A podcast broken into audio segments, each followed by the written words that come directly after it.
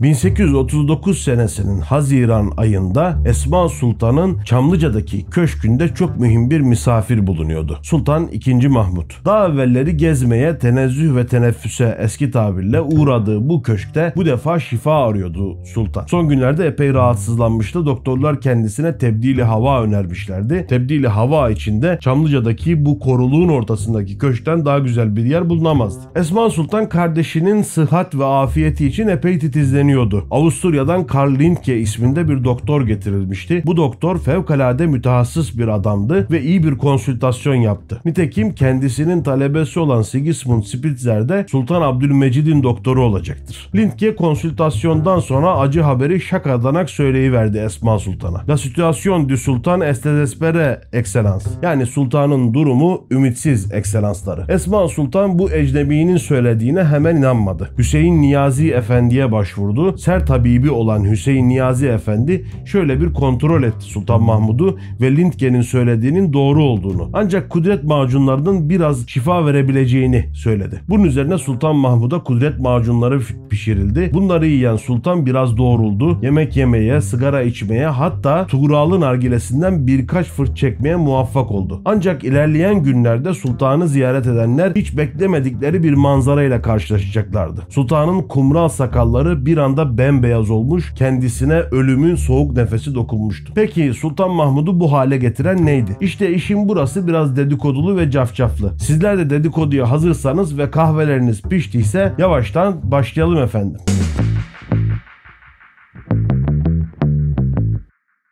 Şimdi efendim Sultanın son hastalığına geçmeden evvel annesinden bahsetmek lazım. 1839'dan 22 sene mukaddem eski tabirle Nakşidi Sultan da 3 aşağı 5 yukarı aynı vaziyetteydi. Sık sık öksürük krizlerine giriyordu, ayılıyordu, bayılıyordu. Nakşidi Sultan parantez içerisinde söyleyelim Osmanlı tarihinin üzerinde en fazla spekülasyon ve dedikodu yapılan valide sultanlarından bir tanesidir. Kendisi hakkındaki en büyük dedikodu Antillerdeki Martinik adasından kaçırılmış bir Fransız Fransız asilzadesi olduğu yönündedir. Rivayet odur ki Nakşidi Sultan'ın gerçek adı Eymü Dübuk Deriveri'ymiş. Korsanların eline düşmüş. Bu suretle de 1. Abdülhamid'in haremine girmiş. Hatta Raviyanı Ahbar ve Nakilanı Asar ara ara biraz abartırlar ve Napolyon Bonaparte'ın karısı olan Josephine'le Nakşidi Sultan'ın akraba olduğunu bile söylerler. Rivayet o ki Paris'te Josephine'le Amy Dubuc de Riveri iki kuzen elekçi falcının huzuruna gitmişler. Falcı kızlara şöyle bir bakı vermiş ama aman kızlar demiş size bir müjdem var. Dünyanın en meşhur iki adamıyla evleneceksiniz. Hakikaten de öyle olmuş. Josephine evvela Beauharnais isminde bir Fransızla daha sonra meşhur Napolyon Bonaparte'la evlenirken bizim Amy Dubuc de Riveri'nin nasibine de Sultan 1. Abdülhamit Han düşmüş. Eski tabirle Hamidi Evvel Hazretleri. Hamidi Evvel'le olan evliliğinden de Sultan 2. Mahmut doğmuş. Tabi bu rivayet biraz sallantılı bir rivayet olsa da dikkate almaya değer. Çünkü 2. Mahmut Mahmud'un tahta çıktığı 1808 senesinde ilk defa konuşuluyor bu hadise. 1821'de İngiltere'de Nakşidi Sultan'ın hayatını konu alan bir roman yazılıyor. Yetmezmiş gibi Kırım Harbi esnalarında Fransa ile olan münasebetlerimizin sıkılaşması bağlamında bu konu sık sık gündeme geliyor. Mesela İllüstrasyon gazetesinde bu hadiseye yer veriliyor. Yetmezmiş gibi Ubissini'nin La Türkiye Aktüel adlı eserinde de uzun uzadıya bu hadise anlatılıyor. Sadece Avrupa matbuatını etkilememiş bu olay. Bizimkilerin de biraz aklını karıştırmış olacak ki Sultan Aziz Avrupa seyahati sırasında yahu bizim babaannenin akrabaları burada olabilir mi acaba falan gibilerinden soruşturmuş. Hatta Fransız makamları Dubuc ailesinin hayatta kalan ferdi var mıdır diye araştırmışlar. Yetmezmiş gibi ilerleyen yıllarda Paris Büyükelçimiz Münir Paşa Hazretleri Baron de Granzy ismindeki bir adamla görüşmüş. Bu adamın iddiası da Nakşidir Sultan'ın akrabası olduğu yönündeymiş. Hadise o kadar sakız gibi uzamıştır ki Sultan Sultan'ın ölümünden 52 sene sonra 1869'da Marla ismindeki bir Fransız kadın İstanbul'a gelmiş Fransız konsolosluğuna başvurmuş ve ben akrabamın mirasına talibim diyerek iddialarda bulunmuştur. Bereket versin Fransız Büyükelçiliği biraz akıllılık etmiş. Bu dolandırıcı kadını ters yüz etmiş. İddiaların sallantıda olduğunu söyledim. Çünkü Osmanlı Hanedanı Nakşidir Sultan'ı her daim bir Çerkez olarak bildiler. Dahası 1931 senesinde yazılmış bir makale Amy Dubuc de Riveri Peri isminde bir kadının hakikaten yaşadığını fakat 2. Mahmud'un doğumundan 5 sene sonra kaçırıldığını yani tabiatıyla 2. Mahmud'un annesi olamayacağını kaydediyorlar. Dolayısıyla bu iddianın pek gerçek olmadığını söylememiz lazım. Biz Nakşidi Sultan'ın vefatına dönecek olursak Şanizade Hazretleri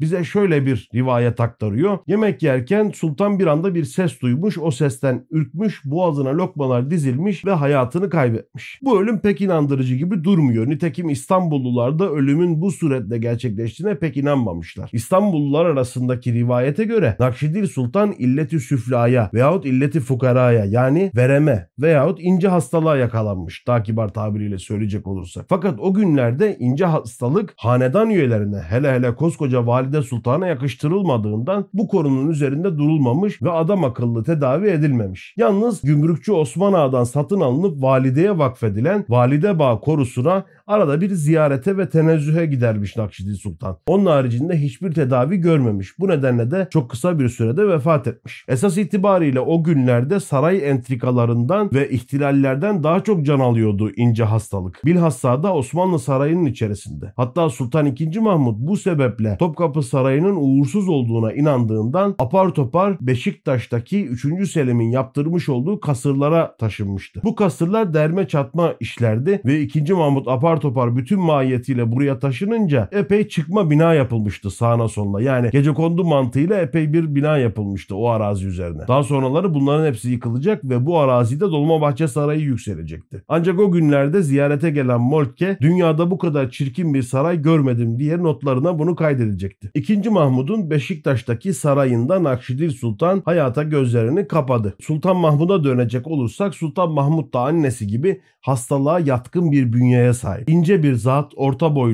kirpikleri çok uzun, bakışları anlamlı, elleri ufacık. Hatta elleri o kadar ufakmış ki bunun hat yazımında kendisine çok yardımcı olduğu söylenir. Erken yaşta babasını kaybettiğinden biraz havai bir gençlik yaşıyor. Babası meşhur 1. Abdülhamit. Özü Kalesi düştüğü zaman Ruslar pek çok Türk'ü katletmişler. Ve bu hadiseyi Sadrazam Paşa Sultan'a bir arize olarak sunmak için Huzur-u Hümayun'a girmiş. Huzur-u Hümayun'da Sadrazam'ın arizası okunurken 1. Abdülhamit bu acı hadiseye dayanamamış ve tebaasını koruyamamış olmanın verdiği üzüntüyle ar damarı çatlayarak beyin kanaması geçirmiş ve rahmeti rahmana kavuşmuş. 1. Abdülhamit'in bu erken vefatı kendisi için erken değil 64 yaşındadır ama o devirde 2. Mahmut daha 4 yaşındaydı. Bu erken vefatı sebebiyle sultan babasını hayal meyal hatırlamakta. Ancak baba yerine koyduğu bir başka figür var o da 3. Selim. 3. Selim aslında ammizadesi yani amcaoğlu. Fakat aralarında 24 yaş fark var ve 3. Selim'in çocuğu olmadığından amcaoğullarını çocuğu yerine benimsemiş. Onların eğitimiyle fevkalade ilgilenmiş. O devrin en iyi hocalarından tahsil görmüşler. Mesela Sultan Mahmud'un hat hocası Koca Mustafa Rakım Efendidir ve Kebecizade Vasfi Efendidir. Bu nedenle çok iyi bir hattattır Sultan Mahmud. Dahası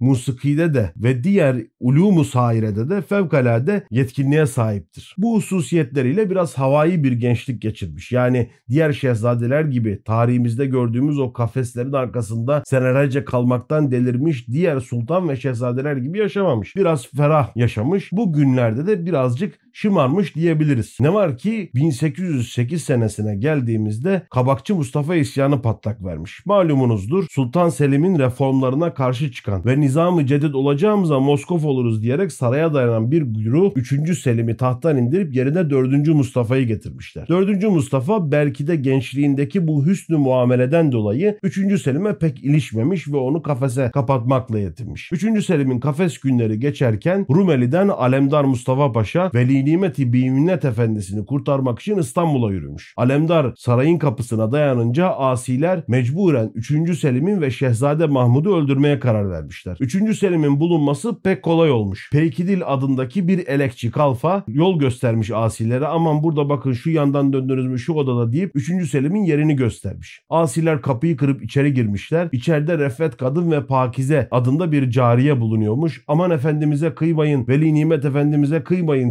çığlıkları arasında 3. Selim'i katletmişler. Hatta çok acı bir hadisedir. Bu nazik ruhlu ve zeki sultan Osmanlı tarihinde görülmedik bir vahşetle katledilmiş. Yay kirişiyle boğulmak yerine hançerlenerek ve yüzüne darbeler vurularak öldürülmüş. Bu nedenle de epey can çekişmiştir. Kendisinin bir hasıra sarıldığı ve arz odasına bırakıldığı, arz odasında saatler boyunca can çekiştiği rivayet olunur. Sıra Şehzade Mahmud'a gelince Talih Sultan Mahmud'un yüzüne biraz gülmüş. Evvela Amber Ağa ve Hafız İsa Ağa asileri meşgul etmişler. Bu sırada Ermeni veyahut Çerkes olduğu rivayet olunan Cevher Kalfa Şehzade Mahmud'un hizmetine bakmaktaymış. Hamamdan bir tas kül getirmiş külhandan ve asilerin yüzüne üfürmüş. Bunun üzerine asilerin yüzleri gözleri külle kaplanmış sağ solu göremez olmuşlar. Bu sırada halılara saklanıp böyle Emel Sayın gibi gizlenmekte olan Şehzade Mahmud da dama tırmanmaya imkan bulmuş ve canını kurtarmış. Fakat ne var ki 3. Selim hayatını kaybetmiş. Alemdar Mustafa Paşa da tahta geçirmek için geldiği sultanın naaşını görünce aman bir evveli nimet efendim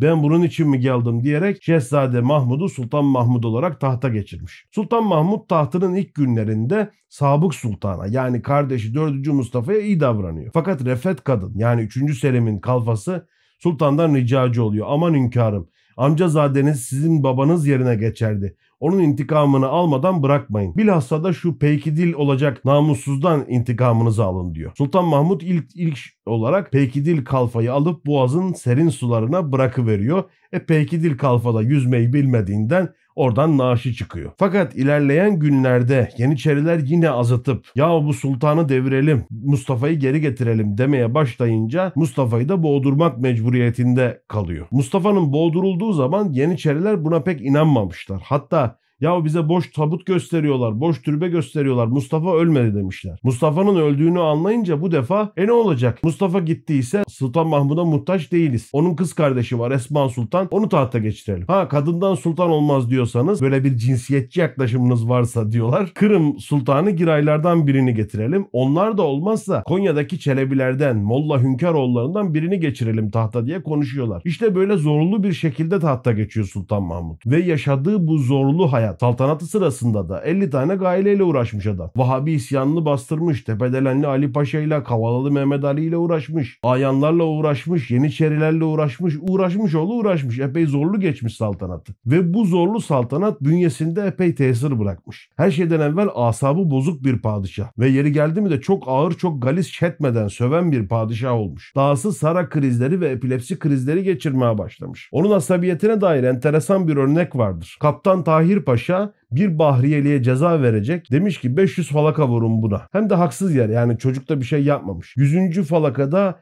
Bahriyeli zavallım can veri vermiş. Bu Sultan Mahmud'un kulağına gitmiş. Tahir Paşa'yı huzuruna çağırmış bir başka gün. Orada da bir lokum bulunuyormuş. Eskiler rahatül hulkum derler. Rahatül hulkumu uzatmış. Buyur Tahir Paşa ye demiş. Normalde adette sultanın birine böyle yemek ikram etmesi olacak şey değil. Tahir Paşa da acaba zehirli midir diye korkmuş. Kemküm etse de sultanın emri var neticede. Ağzına bir tane atmış yavaş yavaş yemiş. Öyle yavaş yavaş yeme Tahir Paşa bu tabağın hepsini bitireceksin demiş Sultan Mahmut. Aman hünkârım ben bunlara nasıl yiyeyim 50 tane lokum var burada falan deyince yiyeceksin diye ısrar etmiş. Tahir Paşa o lokumları üçer beşer ağzına atıp fenalık geçirecek gibi olmuş. Bunun üzerine Sultan Mahmut gördün mü Tahir Paşa demiş sen burada 50 tane lokum yiyemiyorsun. Utanmadın mı o çocuğa 500 tane falaka vurdurup canına kıydın diye epey bir azarlamış peylemiş. Yani gazabının nereden çıkacağı hiç belli olmaz. Ve o dönemde de eskilerin tabiriyle mavzu bir sultani olanların sayısı böyle defterler doldurur cinsten. Bunlardan sonuncusu 1837'de Saçlı Şeyh isminde bir zat oluyor. Galata Köprüsü yeni yapılmış. Sultan Mahmut mahiyetiyle beraber oradan geçmekte. Saçlı Şeyh isminde bir meczup arkasından bağırıyor. Gavur padişah yuh işte Bektaşi tekkelerini kapattın kardeşlerimizi mağdur ettin falan filan. Ne diyor o bakayım falan diyor Sultan Mahmut. Etrafındakiler aman hünkârım meczuptur dikkate almayın falan diyor. Getirin buraya getirin diyor. Saçlı şeyhi dinliyor. Gavur padişah yine aynı şeyleri söylüyor adam. Ben deli değilim falan filan. Tamam diyor bu arkadaşı götürelim asalım. Olduğu gibi orada ası veriyorlar saçlı şeyhi. Fakat bu hadiseden sonra sultanın sıhhati de iyiden iyiye bozulduğu için o kadar da mazur bir sultani olan bulunmuyor İstanbul halkı arasında. Neyse efendim Sultan Mahmut bu felaketler ve mücadelelerle geçen yılların ardından epey rahatsızlanmış. 1828'de ağır bir nezle geçiriyor. Daha sonraları 1835'te bir romatizma rahatsızlığı başlıyor. 37'de lumbago bel ağrısı teşhisi koyuluyor. Bunlar yetmezmiş gibi ailede kalıtımsal bir rahatsızlık vardır biliyorsunuz. Tıpkı Romanovlardaki hemofili gibi Osmanlı hanedanında da gut hastalığı ırsi bir hastalıktır. Bütün sultanlarda çıkar. Eskiler buna damla hastalığı derlerdi. Zaten sultanların yarısı damladan yarısı istiskadan yani su birikmesinden vefat etmiştir. O da enteresan bir hadisedir. Sultan Mahmut'ta da bu emareler bu alametler görülmeye başlanıyor. Ancak 1838'de işler biraz kötüye gidiyor. Sultan içki içme alışkanlığını biraz hızlandırmış bu yıllarda ne hikmetse. Şimdi buna itiraz edecekler olabilir. Burada doktor raporları bizzat bunu söylüyor. Hatta sabahları kalkıp rom içtiği, peşine arak içtiği, Yetmezmiş gibi üzerine de bir şampanya ile cila yaptığı falan kayıtlıdır raporlarda. Dolayısıyla biz aktaranların yalancısıyız diyebiliriz. Sultan Mahmut bünyesindeki değişikliği de biraz içki iptilasına veriyor. Hekim Konstantin Karatodori çağrılıyor ve sultana bir konsültasyon yaptıktan sonra içkiyi bırakmasını kendisine salık veriyor. Sultan da bu kararı dinliyor. Ayrıca saray eşrafı da efendim sizin mideniz herhalde bozuldu. Ham süt için, çiğ süt için falan gibilerinden sağdan soldan mandıralardan süt getiriyorlar saraya. Sultan da bunları içince iyice berbat oluyor. Üzerinize afiyet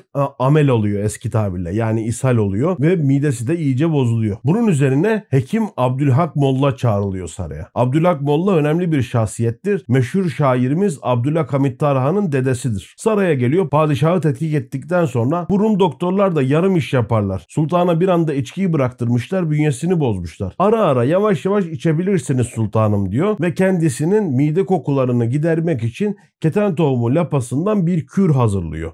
Adeta bugünkü Ender Saraçoğlular falan gibi tabii şifalardan, otacılıktan çare aramaya başlıyor. Fakat işte burada da Sultan Mahmud'un hayatının ironisini görüyoruz. Bir tarafta Doğu, bir tarafta Batı, bir tarafta Konstantin Karatodori, bir tarafta Abdülhak Molla ve bunların birbiriyle olan tenakuzları, çelişkileri. Bu çelişkiler Sultan Mahmud'un hayatını işgal ettiği gibi ölümüne giden günlerde de karşısına çıkacak ve bu birbiriyle çelişen tedaviler sultanın bünyesini iyiden iyiye yıpratıyor. En sonunda 1839 senesinde yavaş yavaş muhtelü şuur olmaya başlıyor. Şuuru karışmaya başlıyor. Sık sık uzaklara dalıyor, böyle hülyalı bakışlar atıyor. Bazen bir anda canlanıyor, lafları üst üste koymaya başlıyor. İnsanlarla böyle bir konu bütünlüğü olmadan daldan dala atlayarak konuşmaya başlıyor. Hatta ve hatta çok önemli bir divan toplantısında toplantıyı toplantıyı bırakıp ata binip gezmeye başlıyor. Hatlar karışmaya başlamış Sultan Mahmut'ta. Oz Eki o reformları yapan padişahtan neredeyse eser kalmamış. Bunun üzerine saraylılar tarafından işin ciddiyeti iyiden iyiye anlaşılıyor ve 14 Haziran'da Doktor Neuner tarafından muayene ediliyor Sultan Mahmut. Doktor Neuner bir konsültasyondan sonra açık teşhisi koyuyor. Üçüncü dereceden ptisis tüberküloza yani akciğer veremi. Hekim Abdülhak Molla bunu duyunca padişaha tebdili hava öneriyor her zaman olduğu gibi ve padişahın hava alması için Sarıyer'deki Bahçeköy su bentleri tercih ediliyor evvel emirde. 16 Haziran'da su bentlerinde Doktor McCarthy ve Doktor Ansaldi ikinci bir konsültasyon gerçekleştiriyorlar ve Doktor Neuner'in biraz abartılı bir teşhis koyduğunu, padişahın henüz durumunun ümitsiz hale gelmediğini söylüyorlar. Bunun üzerine madem sağlığı iyi hadi bakalım tebdili havaya götürelim diyerek padişahı Çamlıca'ya götürmeye karar veriyor saray eşrafı. Fakat iyi bir gün seçilmemiş ve yolda yağmura yakalanıyor padişah. Çamlıca'daki koruya çıkana kadar sucuk gibi ıslanıyor. Bunun üzerine de ağır bir nezle geçirip yataklara düşüyor derhal. Artık Beşiktaş'taki kasra ve saraya dönmesi pek mümkün görünmüyor. 21 Haziran'a geldiğimizde Cuma gününe tesadüf etmiş. Biliyorsunuz Osmanlı sultanları Cuma selamlığına çıkar ve halkı selamlarlardı Cuma günlerinde ve padişah Cuma selamlığına çıkmak istiyor. Bunun üzerine doktorlar hünkârım Allah her yerdedir. Siz zahmet buyurmayın bünyeniz müsait değil önümüzdeki hafta gidersiniz diyorlar. Padişah da şöyle diyor ben onun farkındayım. Allah kilise cami aramaz. Fakat halkın beni görmek ister. Zaten adımız gavur padişaha çıkmış. Bir de cuma selamlığından uzak durarak dedikodulara mahal vermeyelim sıhhatimiz hakkında da insanları şüpheye düşürmeyelim diyerek ısrarcı oluyor. Ve ısrar kıyamet yapmayın etmeyin nidaları arasında Üsküdar Valide Sultan Camii'ne cuma selamlığına gidiyor. Döndüğünde bir canlı cenaze. Hiç yürüyecek hali yok. Hatta üç defa bayılıyor aynı gün içerisinde. Esma Sultan da bu hali görünce herhalde tabiplerden ümidi kesmiş olacak. Bir nefesi kuvvetli hoca çağırıyor köşküne ve padişahı bir güzel okutup üfletiyor. Ancak okutup üflemeden de bir çare bulunmuyor. Neden sonra Doktor Millingen isminde bir tabip 20 27 Haziran'da padişahı tekrardan kontrol ediyor ve diyor ki ya bu diğer doktorlar abartmışlar. Bu adamın o kadar kötü bir şeyi yok. Sadece midesi bozulmuş. Ben ona şimdi bir diyet yazacağım, perhi yazacağım toparlar merak etmeyin diyor. Bunun üzerine saraylılar bir seviniyorlar, bir seviniyor. Allah sizden razı olsun. Bizi bu insafsız hekimlerin elinden kurtardınız falan gibilerinden. Doktor Millingen'e bahşiş üstüne bahşiş. Diğer doktorları da kovuyorlar. Sarayda bir tek Doktor Millingen kalıyor. Saray erkanı demişken bir parantez açmak lazım buraya. Saraylılar padişahın bu uzun süren rahatsızlığından dolayı ikiye ayrılmış vaziyetteler. Koca Hüsrev Paşa'nın başını çektiği bir klik padişahın öleceğine inanıyorlar. Bu nedenle de Çamlıca'daki köşkte ufak bir kamp ortamı oluşturmuşlar. Sabah akşam orada kalıyorlar ki padişahın ölüm haberi duyulursa evvela kendi kulaklarına gelsin. Onlar da Şehzade Abdülmecid'i alıp tahta geçirebilsinler. Böyle bir projenin içerisindeler. Bir yandan da Hüsrev Paşa'nın ebedi ve ezeli rakibi Kaptanı Derya Müşir Ahmet Fevzi Paşa kliği var. Onlar da hünkârımızı te- bilerek tedavi etmiyorlar. Adam normalde iyileşir ama doktorlar abuk subuk tedavilerle işi yokuşa sürüyorlar. Bunun sebebi Şehzade Abdülmecid'i ta- tahta geçirme projesidir. Madem öyle biz Şehzade Abdülmecid'i öldürelim, bu gaileden kurtulalım, 2. Mahmud'u da doktorlar iyileştirmek mecburiyetinde kalsın diye böyle abuk subuk bir fikre saplanmışlar. Bunun üzerine bu iki klik kendi aralarında projeler geliştirmeye falan başlıyorlar. Bu da padişahın kulağına gidiyor ve fevkalade üzülüyor. Özellikle koca Hüsrev Paşa'ya epey daralıyor. Çünkü koca Hüsrev Paşa padişah huzurunda en ziyade nazı geçen adam ve kimseye nasip olmayan bir yakınlık nasip olmuş. Mesela Hüsrev Paşa'nın yetiştirmesi Halil Rifat Paşa saraya damat olarak girmiş Saliha Sultan'la evlenmiş. Hatta bu Saliha Sultan'ın düğününde Hüsrev Paşa padişahı güldürmek için başına çıngıraklı bir fes takmış, altına entari giymiş, müsahip Said Ağa, Abdi Ağa'yı da yanına almış, Curcuna Nakkara ile padişahın karşısına çıkmış. Aman bir kıvırıyorlar bir oynuyorlar padişahı güldürecekler ya güya. Allah bir daha Allah ula hey rampi rampi falan diye oynuyorlar padişahın karşısında. Padişah herhalde başta komik buldu ama hadiseyi. Çünkü mizah duygusu kuvvetli bir adamdır. Ancak daha sonra bir duraksıyor. Bir bakıyor ki karşısında koca sadrazam gerdan kırıyor. Elinde nakkare şıkır şıkır oynuyor kendisini güldüreceğim diye. Bir anda duraksıyor. Ne yapıyorsunuz ya siz diyor. Vay gidi devlete aliye diyor. Sizin gibi curcuna bazların hokkabazların eline kalmış. Yıkılın karşıdan siye falan diye bunları kovuyor. Yani bu kadar aralarında bir yakınlık var koca Hüsrev Paşa ile. Fakat buna rağmen iş devlet işi olduğu zaman, entrika olduğu zaman kardeşi kardeşe kırdırır bu hadiseler malumunuz. Kendi oğlu Şehzade Abdülmecit ile karısı Bezmi Aleme de epey kırılmış. Zaten birazdan onun neticelerinde göreceğiz. Şimdi efendim 28 Haziran'da bu Doktor Millingen gelmişti ya. Aman çok iyi padişah falan sarayları da ümitlendirmişti. 28 Haziran'da padişah saat 8'de küt diye düşüp bayılıyor. Hatta öldü zannediyorlar. Feryat figanlar başlıyor. Aman efendim gitti vay vay falan gibilerinden. Padişahın kulağına gelip adamı rahatsız etmesin diye saraylılar alınıyor. Beylerbeyi Köşkü'ne taşınıyor. Yani tedavi yapılacaksa sessiz bir ortamda yapılsın gibilerinden. Ve yine bir cuma günü olduğu için sabahtan bir ufak mescit yapılmış Çamlıca'daki köşkün bahçesine.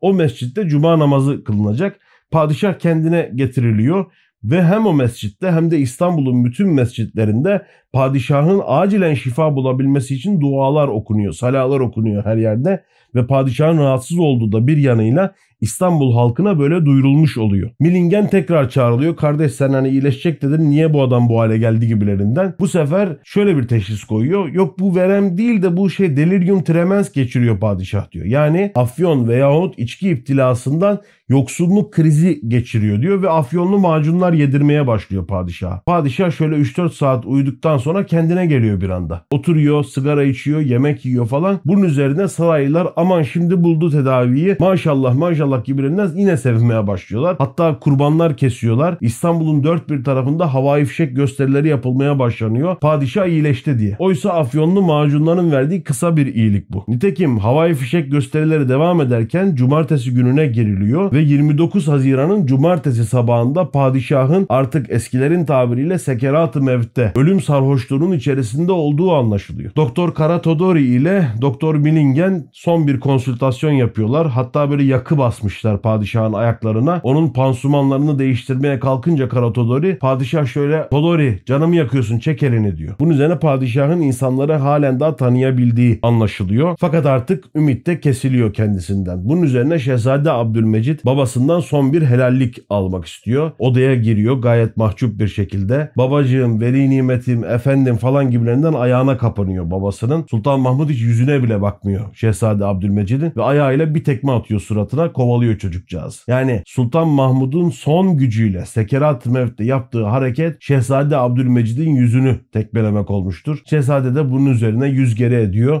üzülerek ağlayarak odayı terk ediyor. Bu hadiseden sonra Sultan Mahmut artık iyiden iyiye kendisini kaybediyor. Son dakikalarını yaşamaya başlıyor. 1 Temmuz günü sarayda derin bir sessizlik var. Sadece İmam Efendi'nin okuduğu Kur'an-ı Kerim'in mınıltılar halindeki sadası işitiliyor ve hüzünlü ağlama sesleri duyuluyor. Sultan Mahmudu Sani hayata gözlerini yumuyor. 1 Temmuz 1839 19 Rebiülahir 1255 tarihinde pazartesi günü sabah saat 10'da Sarıkaya'da bugünkü Bulgurlu'da bulunan Esma Sultan'ın köşkünde 54 yaşında hayatını kaybediyor. Sultanın ölümü görüldüğü üzere çok tartışmalı bir hadisedir. Nitekim vefatından sonra da bu tartışma konusu olmuştur. Öncelikle bazı kaynaklar sultanın 1 Temmuz'da değil de 30 Haziran'da öldüğünü ancak ölümün ilan edilmediğini söylemektedirler. Bu akla yatkın geliyor. Netice itibariyle Zigetvar seferinde Kanuni'nin de öldüğü hemen söylenmedi. İnsanlardan gizlendi. Böyle bir tedbire başvurulmuş olabilir devlet ricali tarafından. Bu mümkün. Fakat daha enteresan bir şekilde Kadelvene ve Baron'un yazdıkları Dözani de l'Histoire d'Orient yani Doğu'da 2 sene ismindeki eserde 2. Mahmud'un hastalığı hakkında bir takım iddialar ileri sürülüyor ve hekimlerin padişahın tedavisinde fevkalade ihmalkar davrandıkları ve hekim hatasından yani bir mal praktis meselesinden dolayı padişahın öldüğünü iddia ediyorlar. Bunun üzerine suçlanan hekimlerden McCarthy ve Caratodori buna bir cevap olarak bir başka risale kaleme alıyorlar. Onun da ismi yine Fransızca Relation officielle de la maladie et de la mort du Sultan Mahmud. Yani Sultan II. Mahmud'un ölümü ve hastalığına ilişkin resmi rapor, resmi söylem şeklinde 1841 senesinde yine Paris'te yayımlanıyor bu rapor. Dahası üzerinde pek bir tartışma bulunmayan Doktor Neuner'in mektuplaştığı Doktor Bernard Avusturya makamlarına bu hususta bir rapor sunuyor Sultan Mahmud'un ölümüne ilişkin. Daha da ilginci son yıllarda ortaya çıkan bir başka rapor daha var. O da Hekimbaşı Abdülhak Molla'nın tutmuş olduğu ruzname. Bu ruznamede Ali Ak Yıldız Hoca tarafından ortaya çıkartıldı ve buna ilişkin güzel de bir makale yazıldı. Onun künyesini de eklerim. Bu raporların hepsinde şunu görüyoruz. Doktorlar birbirlerini suçluyorlar. Herkes karşı taraftaki kişinin yarım yantalak iş yaptığını söylüyor. Özellikle Avrupalı doktorlar Abdülhak Molla'nın üzerine çok gidiyorlar. Bu adam böyle abuk subuk bitkisel tedavilerle padişahı öldürdü diyorlar. Abdülhak Molla da bunlar insan tabi tabiatından anlamazlar. Tababetten anlamazlar. Bu gavurlar abuk subuk tedavilerle padişahı öldürdüler gibilerinden iddialarda bulunuyor.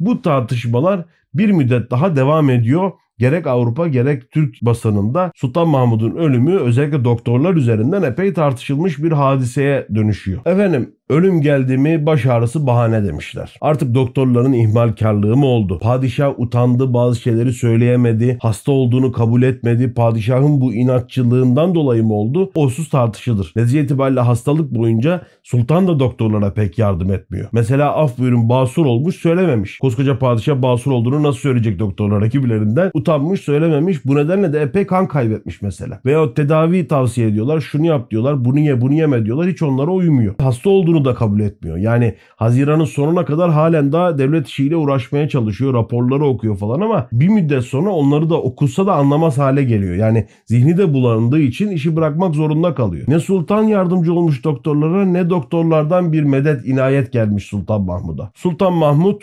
Üsküdar'dan alınmış Topkapı Sarayı'na götürülmüş ve burada Hırkayı Saadet Dairesi'nde bir müddet beklemiş. Hazinedarlar hazinenin kapılarını açmışlar. Etrafa buhurlar saçmışlar, altınlar altınlar saçmışlar padişahın şerefine ve eski saatte akşam 5'e doğru padişahın cenaze alayı divan yoluna doğru yola çıkmış. Padişahın vasiyeti yine Esma Sultan'a ait olan divan yolundaki arsanın üzerinde kendisine bir türbe yapılmasıymış. Ki bugün de aynı türbede yatıyor. Çok enteresan bir hadisedir. Daha sonra burası bir emperyal mezarlığa dönüşüyor ve Ziya Gökalp gibi, Şeyh Bedrettin gibi çok önemli isimlerin yattığı Türk ocağının da bulunduğu bir mekandır bugünlerde. Biliyorsunuz. Bu mahalle Sultan Mahmut defnediliyor. Divan yoluna doğru çıkan cenaze alayında kimler kimler yok. Yahudisi, Hristiyanı, Müslümanı, gayrimüslimi, yabancısı her türlü insan o alayın içerisinde ve tabuta bir an dokunabilmek için birbiriyle yarışıyorlar. Tabutun üzerinde Sultan Mahmud'un kılıcı, nişanları ve balıkçıl kuşunun tüylerinden yapılmış sorgucuyla fesi bulunuyor ki bu da Osmanlı tarihinde bir ilktir. İlk defa bir padişahın tabutunun üzerine de fes konmuştur. Bu tabut divan yoluna geliyor ve cenaze merasimi icra olunuyor. Bu cenaze merasiminde bulunan Vakanümis Lütfü Efendi o günü şöyle anlatıyor. O gün Ayasofya tarafına gittik. Bab-ı Hümayun'dan Türbe-i Şerif mevkiine kadar her sınıf zükür ve inas ahali ile Sultanahmet ve Ayasofya civar ve sokakları hınca hınç dolmuş ve zalamı, gam mı, am mı, matem ve alam yani matem, üzüntü ve elemlerle zemin ve asmanı tutmuş idi. Yer gök o üzüntüyle dolmuştu. Halk bu hayret ve keduret ile kaim ve hayran olduğu halde bir el üzerinde tekbirat-ı cedile ile Bab-ı Hümayun'da cenaze görüldükte işte o vakitten beri tamam 47 yıl olmuştur. O dehşet henüz gözümün önünden gitmemiştir. Binlerce o birikmiş halkın padişahım bizi bırakıp nereye gidiyorsun diye vaki olan giriubu feryatları göklere çıkmıştır. Yani padişah Babı Hümayun kapısından çıkartıldığında bütün halkın padişahım bizi bırakıp nereye gidiyorsun diye feryat ettiğini Vakanümis Lütfü Efendi görmüş ve diyor ki aradan 47 yıl geçti o feryatları o figanları halen daha unutamıyorum. Hakikaten unutulacak gibi bir hadise değil ve bu dehşetli cenaze alayının peşinden Sultan Mahmut ebedi istirahatgahına uğurlanmış oluyor. Fakat kaderin bir cilvesi var. 1934 senesinde padişahın medfun bulunduğu türbenin yanındaki caddenin ismi Yeniçeriler Caddesi olarak değiştiriliyor. Bu değişikliği yapan münasebetsiz Mehmet Efendi'nin de ruhuna bir Fatiha okuyarak bu bahsi kapatmış olalım. Efendim bugünkü dedikodu saatimizde Sultan Mahmud'un vefatı günlerini konuştuk. Umarım sizler de keyif almışsınızdır. Dedikodunun böylesi herhalde istifade edilecek tarzda dedikodu oluyor. Bu tarz yayınların devam etmesi için siz de kanalımıza destek vermeyi unutmuyorsunuz. Bu videoyu beğeniyorsunuz, paylaşıyorsunuz. Konu komşuya aman ne güzel video var diye siz de dedikodu saatlerinizde bu videolardan bahsediyorsunuz. Hatta katıl abonesi oluyorsunuz. Böylece kanalımız günden güne sizin desteklerinizle büyüyor. Biz aktaranların yalancısıyız. Dedikoducuların pis günahları boynuna diyerek sizlere hakla kalın, hukukla kalın, sağlıcakla kalın demiş olalım.